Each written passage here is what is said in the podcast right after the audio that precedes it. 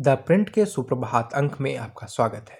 मैं कृष्ण मुरारी, आज आपको द प्रिंट की ओपिनियन और फीचर्स एडिटर रमा लक्ष्मी का एक लेख पढ़कर सुनाने जा रहा हूँ, जिसमें वे बताती हैं कि मोदी का फ़िल्मों के बचाव में उतरना विश्वगुरु के लक्ष्य के लिए काफ़ी अहम है।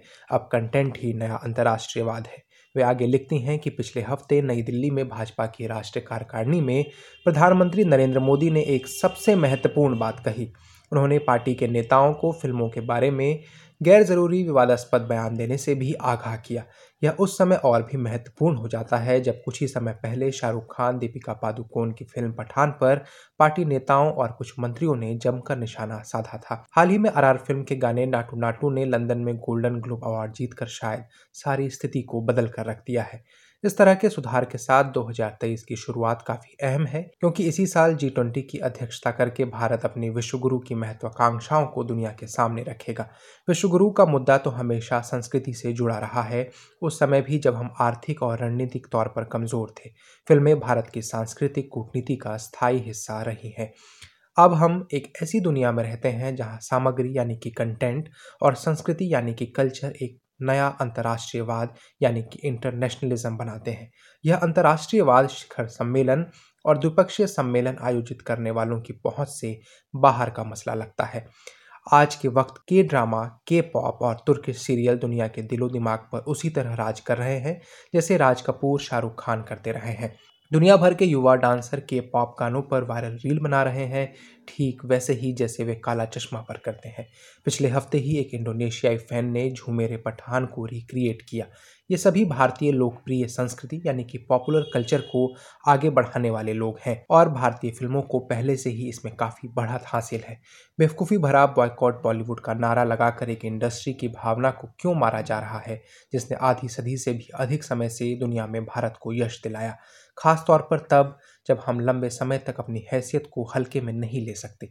दुनिया हमारी जिन चीज़ों को पसंद करती है, जब उसकी ही आलोचना में हम लग गए हैं, तब नए लोग तेज़ी से अपनी पैठ बना रहे हैं। एशियाई और यूरोपीय दोनों देशों में तुर्की नाटकों का बोलबाला काफ़ी बढ़ा है।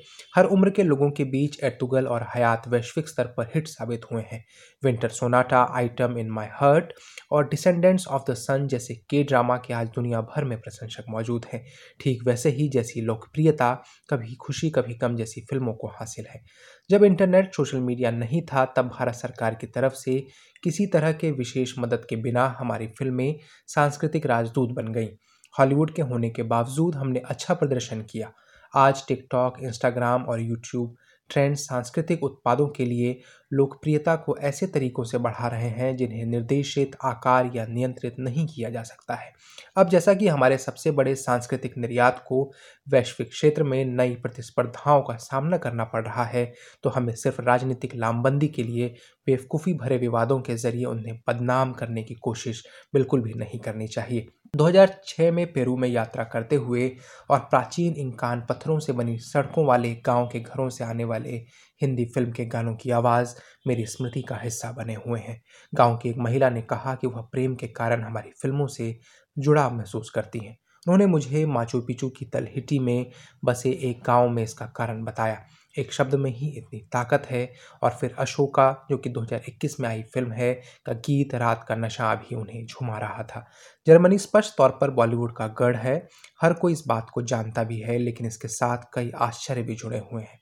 हाल ही में समरकंद में कई लोगों ने शाहरुख खान की फ़िल्मों और गानों के साथ मेरा स्वागत किया।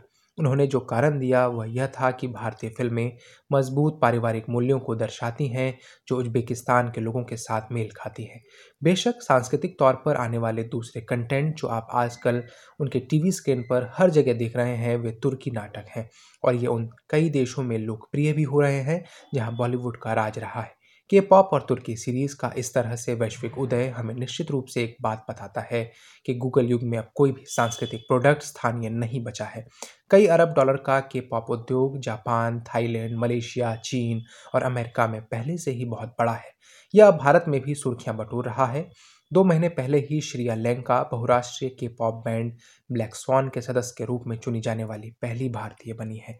कई बैंड में पहले से ही ब्राज़ीलियाई, सेनेगल, बेल्जियम और दक्षिण कोरियाई सदस्य हैं।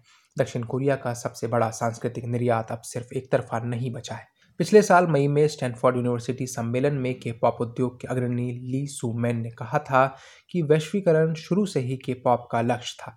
लेकिन वैश्वीकरण आज लगभग एक विचित्र शब्द जैसा लगता है। हम जो देख रहे हैं वो स्टेरॉयड पर एक ऐसी घटना है, जिसे अरबों उंगलियों द्वारा संचालित किया जा रहा है। भविष्य का विश्वगुरु वो नहीं होगा, जिसके पास मज़बूत अर्थव्यवस्था, मिलिट्री या पीआर मशीनरी होगी, बल्कि कंटेंट के साम्राज्य पर जिसका शासन होगा, वही राज करेगा।